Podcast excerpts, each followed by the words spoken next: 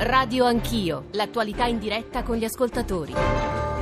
Tornate con Radio Anch'io, noi stiamo parlando delle missioni eh, italiane all'estero, missioni militari, operazioni di pace, addestramento, le definizioni sono sempre complicate perché questo pomeriggio la Camera eh, voterà sul ridisegno eh, della, della, presenza dei nostri uomini eh, negli scacchieri internazionali, c'è una riduzione dei soldati in Afghanistan e Iraq e eh, un, la novità della missione in Niger, si comincia con 120 soldati, si potrebbe arrivare fino a 470, in Libia ci sarà un aumento, quindi tra Niger e Libia dovremmo arrivare attorno agli 800 soldati, insomma in tutto 6.698 uomini in 24 paesi per una spesa di 1 miliardo 400 milioni. Don Mauro Armanino è in Niger da tanti anni, eh, mi scusi per l'attesa e, la, e, la, mh, per, per, la, per l'attesa e la pazienza, anche eh, il tempo che le ho fatto aspettare, la sua voce è molto importante alla luce di quello che ha sentito. Don Mauro.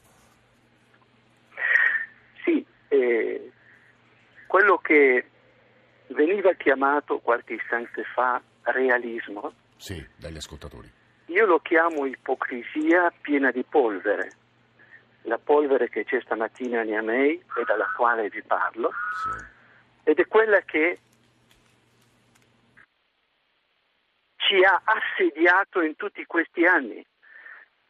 Siamo diventati ciechi rispetto a come e che tipo di mondo vogliamo se un mondo libero nel quale al centro ti, ci sono i volti dei poveri di cui nessuno parla, io non ho sentito una sola parola rispetto a quanti hanno parlato fino adesso però, Don Mauro, dei poveri qui. Sì, però un'obiezione potrebbe essere se non ci sono istituzioni solide che garantiscono diritti e libertà, quei poveri non potranno mai vedere le loro condizioni migliorate.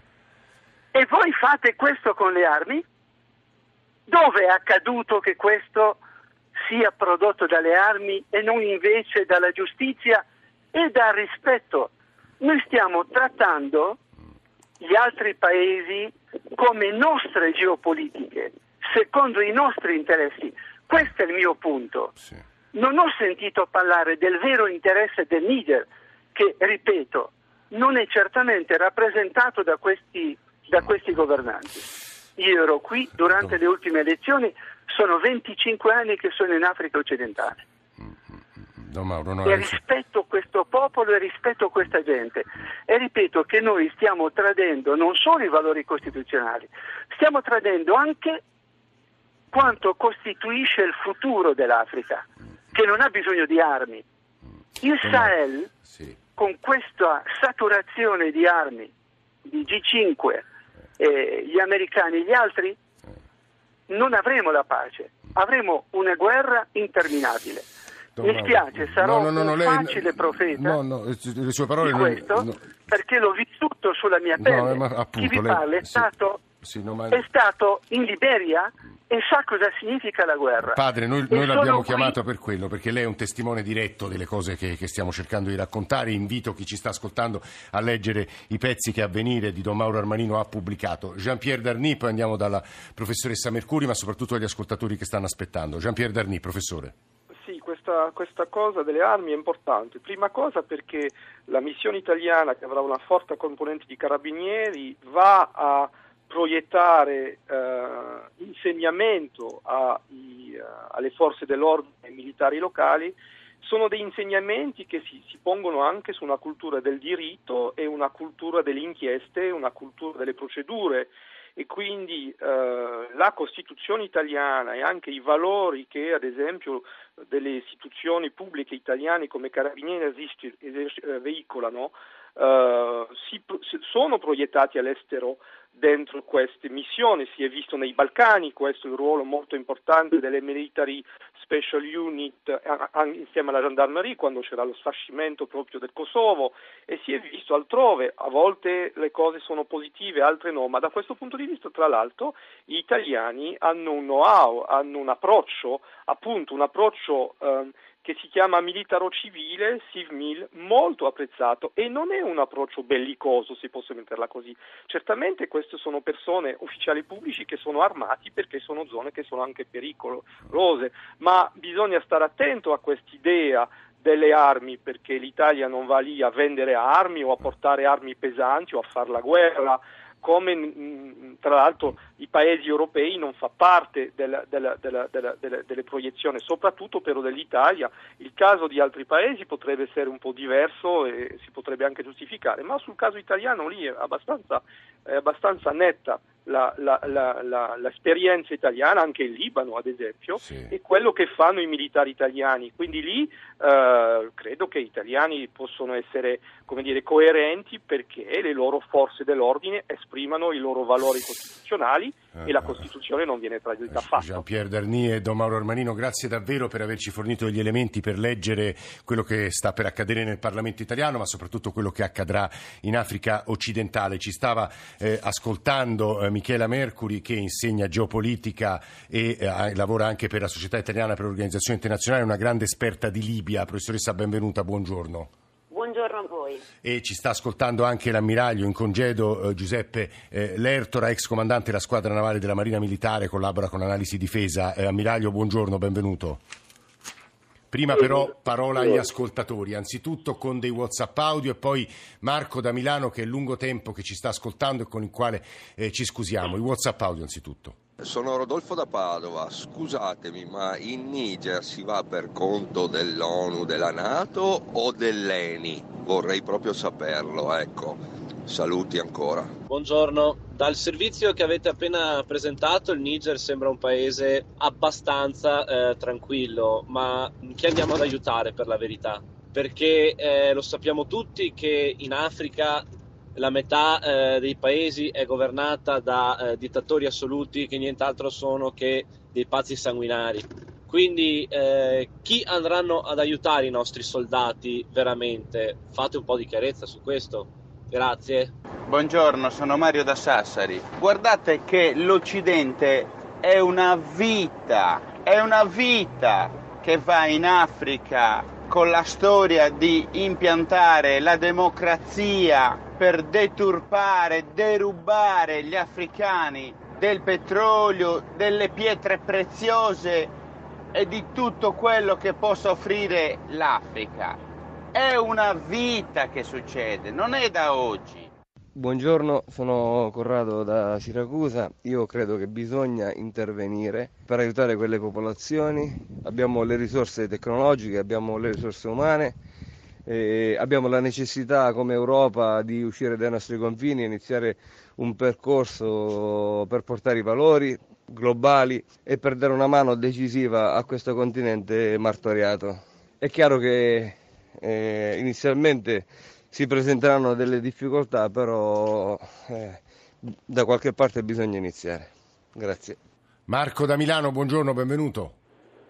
Buongiorno Zacchini, benvenuto. Io sono in totale dissenso col pio religioso che ha espresso delle eh. posizioni altamente umanitarie, ma vivendo questo mondo eh, dal punto di vista pratico, come si dice oggi stivali sul terreno, io eh. mi occupo di esportazione di, di materiali edili in vari stati africani eh. eh, dove lavoriamo sia direttamente con imprese locali che con imprese italiane. Devo dire che purtroppo la risposta dovrebbe essere per l'Africa più armi, non meno armi. Come? Il problema è più armi in mani giuste, non sì. in mani sbagliate. Allora, facciamo un esempio. E lì l'Italia, purtroppo, come ho detto nel WhatsApp, ha sempre una reticenza a mettere armi sul terreno. È bio, eh, fisiologica, patologica, vuoi il Vaticano, vuoi le sinistre, ci sono mille motivi può essere difficile riassumere. In Inghilterra hanno una mentalità totalmente diversa. E eh, io le faccio un esempio di quello che loro stanno facendo positivamente in Kenya, per esempio, il BTUC. Non so se voi l'avete sentito nominare, British Army Training in Kenya. Allora, ass- dando assistenza militare alle eh, popolazioni locali riescono a diminuire la corruzione, tenere lontano eh, i ribelli somali, al-Shabaab e quant'altro, quello che si cercherebbe di fare con l'ISIS e Boko Haram in altri paesi e dare soprattutto sicurezza. Quindi io per riassumere dal punto di vista di uno che lavora, poi se volete farmi delle domande sono più... No, no, io l'unica domanda che le farei è che noi parliamo sempre di Africa genericamente, dovremmo maneggiare c- ciascuno Stato-nazione per Stato-nazione. Eh, perché in realtà, io sono in quella eh, zona lì, dove eh, siete voi, più o meno. Sono... Eh, però eh, do, Don Mauro... voglio evitare i paesi, comunque parliamo di Guidiano. Però Don Mauro, Don Mauro, ci diceva, lui l'ha visto quello che è accaduto in Liberia, lui l'ha visto quando arriva... Eh. E i risultati sono stati disastrosi, no? No, non è vero. Il problema è che noi allora, l'opinione anche di Don Mauro è anche strana, perché questa qua è l'opinione di quelli che ti dicono, ah, voi dovete eh, assicurare i diritti civili a queste persone. Sono i primi, Gheddafi per esempio, è stato criticato da tutti, anche mm. dalla comunità di Sant'Egidio. Quando Gheddafi poi è stato abbattuto è diventato un santo, è quello che io non capisco. Purtroppo, come diceva anche Lutvak, è cinico il discorso, ma come diceva anche Lutvak, mm l'Europa per creare lavoro e anche dare sicurezza a volte in, in, Africa ha bisogno anche di figli di puttana, ma dei nostri figli di puttana. Eh. È triste dirlo. No, eh, questo è un discorso molto cinico. Io poi guardi, eh. È cinico, però, poi eh. è cinico, però se noi vogliamo uno dei motivi de, degli strumenti principali per evitare l'immigrazione, glielo dico da un punto di vista di chi ci lavora, è dare lavoro. Se non dai lavoro a, alle popolazioni locali, eh, questa gente è ovvio che vuole scappare in massa. Per dare lavoro devi dare sicurezza, per dare sicurezza devi dare addestramento alle forze locali, per dare addestramento devi avere anche le tue forze militari. Gli Guardi, inglesi, Marco, queste cose qua eh, lo capiscono benissimo, noi no. Mar- Marco da Milano, grazie per questo suo intervento. Io non ho assolutamente la competenza per provare a replicare a un'osservazione del genere, però chiedo a Michela Mercuri e poi all'ammiraglio Lertora se, ecco, che cosa dovrebbe fare la comunità internazionale, ma anche qui è talmente generica la, l'affermazione e la domanda che capisco capisco che la risposta sia difficilissima. Professoressa Mercuri. Sì, no, la risposta è difficilissima. Eh, sicuramente da un lato è vero che ehm, bisognerebbe comunque addestrare maggiormente eh, le forze locali, ma in un'ottica di cooperazione. Mi spiego meglio. Eh, se noi andiamo in questi paesi a fare cooperazione così come l'abbiamo fatta fino adesso, eh, per esempio facendo formazione. Questa è una cosa molto bella, molto positiva. Noi andiamo lì, investiamo in cooperazione, faccio, formando chi? Formando i giovani. Se però a questi giovani poi noi non diamo una risposta lavorativa, noi abbiamo dei giovani ben formati che non hanno poi delle opportunità in quel paese ed emigrano. Quindi da un lato noi abbiamo sbagliato tutto con la cooperazione fino a questo momento perché abbiamo puntato soltanto su alcuni aspetti giusti, corretti, cioè formare, dare gli strumenti ma poi non dare opportunità. In questo caso il discorso delle imprese che si faceva poco fa, cioè creare lavoro anche con, con imprese straniere, può essere sicuramente un discorso corretto per la cooperazione e lo sviluppo. Meno corretto sicuramente è quello delle armi. Chi, chi sono le mani giuste a cui dare le eh, armi? È questa la domanda. Dobbiamo capire questo, cioè noi chi andiamo ad addestrare? Andiamo ad addestrare quale personale in Niger, come facciamo a sapere, a sapere, chi è jihadista e chi non lo è? Non è facile. Noi in Libia abbiamo addestrato la Guardia Costiera libica con tanto ottimismo. Devo dire che ero d'accordo anch'io con quell'idea quando è stata proposta il 2 febbraio scorso. Sì. Poi ci siamo accorti che la Guardia Costiera libica non era uno stinco di santo, era formata molto spesso anche da milizie, quindi capire prima chi andiamo ad addestrare e poi addestrare. Questo può essere positivo Michela Mercuri che sta parlando, Giuseppe Lertora, ammiraglio, ci sta ascoltando anche Fulvio Scaglione, editorialista di Famiglia Cristiana e Avvenire che questi temi li conosce benissimo e potrà aggiungere uno sguardo anche di saggezza alla luce della sua esperienza rispetto a una discussione obiettivamente di enorme complessità. Eh, ammiraglio Lertora, c'è una domanda che ha percorso e che insomma, i nostri ospiti hanno cercato di decostruire il professor Darni dicendo basta, non schiacciamoci sull'idea dei vecchi nazionalismi, Francia versus Italia, Italia gregaria della Francia, però sui giornali si pone molto questa questione. L'importante, diceva Tajani stamattina qui a Radio Anch'io, è che non andiamo in soltanto a seguire le scelte francesi. Ammiraglio.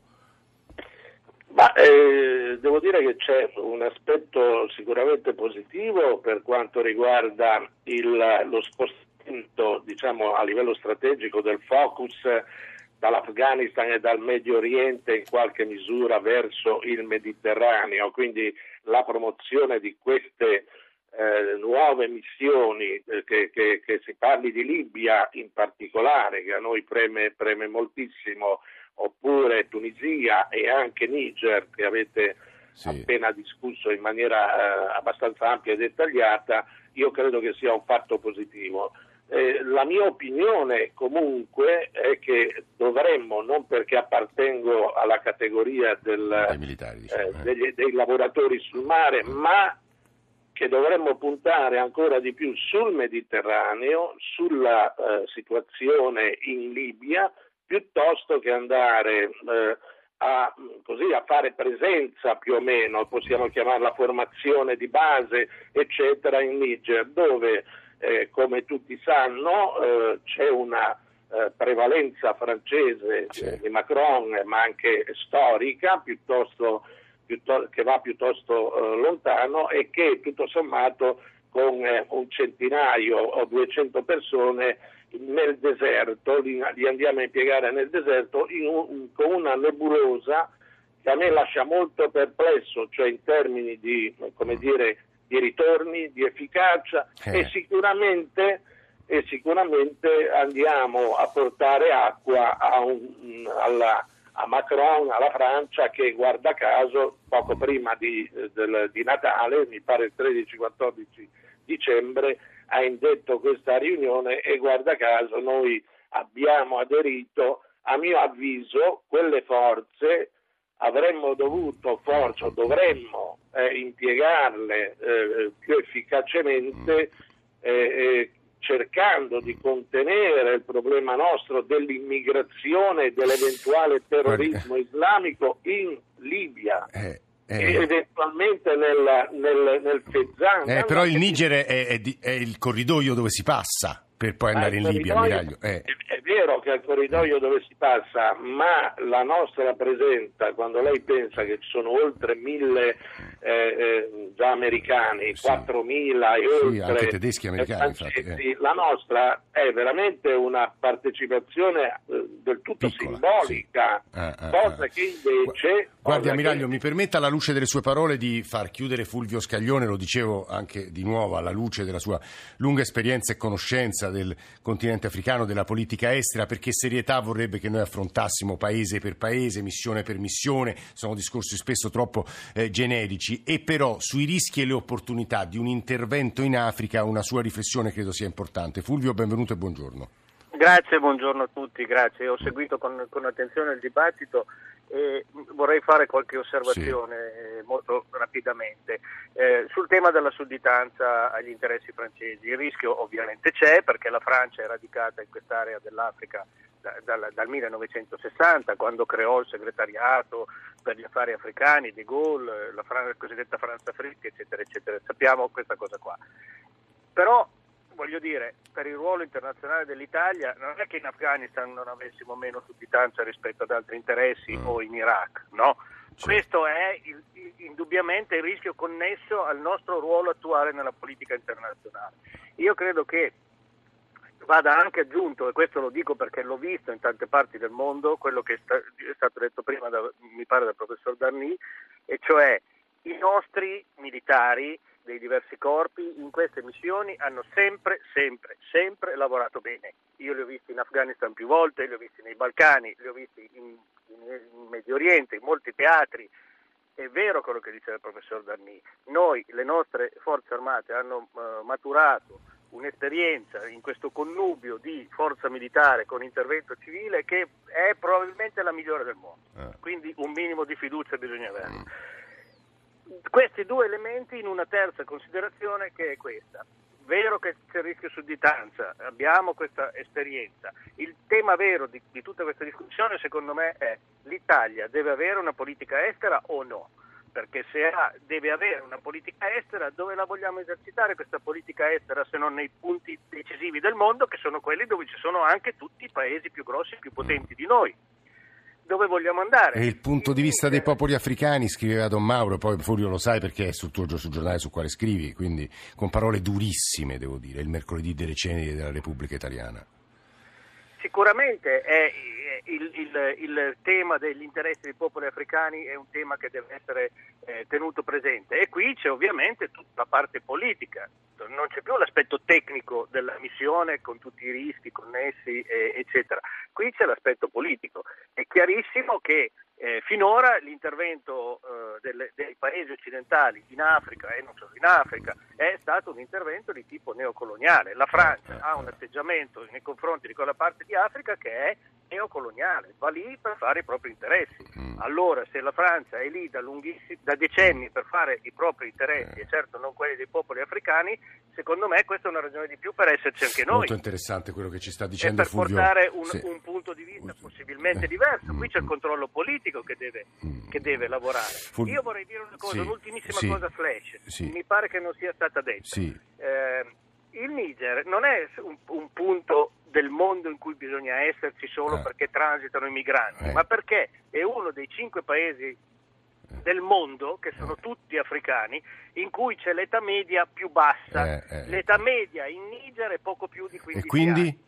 Quelli sono i serbatoi Sì. non solo dell'immigrazione, ma anche del grande sconvolgimento tellurico che il mondo sta vivendo tra i paesi sviluppati che invecchiano precipitosamente Eh, e i eh. paesi in via di sviluppo che producono quantità enormi di giovani. Sì. Se non siamo in quei posti lì, dove vogliamo È interessantissimo il punto di vista di Fulvio Scaglione. Chiudiamo, se riesce, in un minuto e mezzo con un ascoltatore a Refain da Catania, punto di vista africano. Refain, di dov'è lei?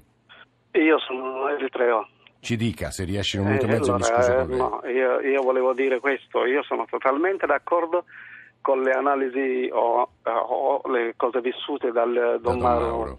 Eh, perché dico questo? Perché se non fosse eh, gli interessi dell'Occidente a, a tirare eh, questi paesi verso il Niger o altri paesi de- del posto, e allora in questo momento c'è un eh, eccidio o un, eh, un eh, pogrom del popolo etiope che nessuno ne parla, perché c'è una polizia etnica da parte del governo etiope, per esempio, che non viene detta da nessuna parte.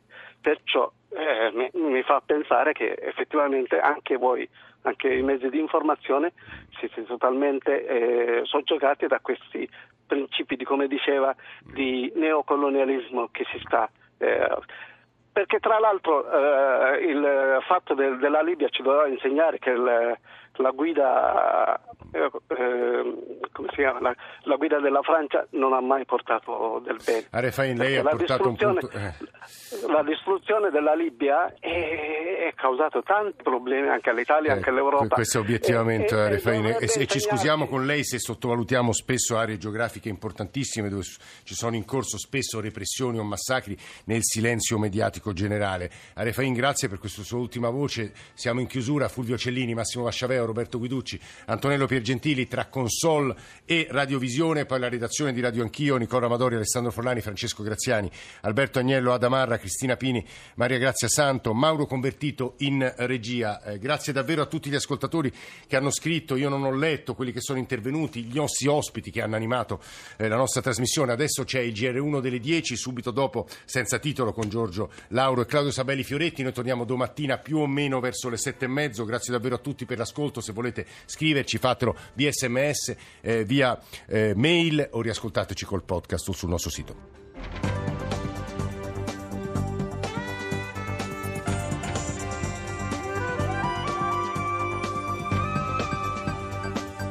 Rai Radio 1.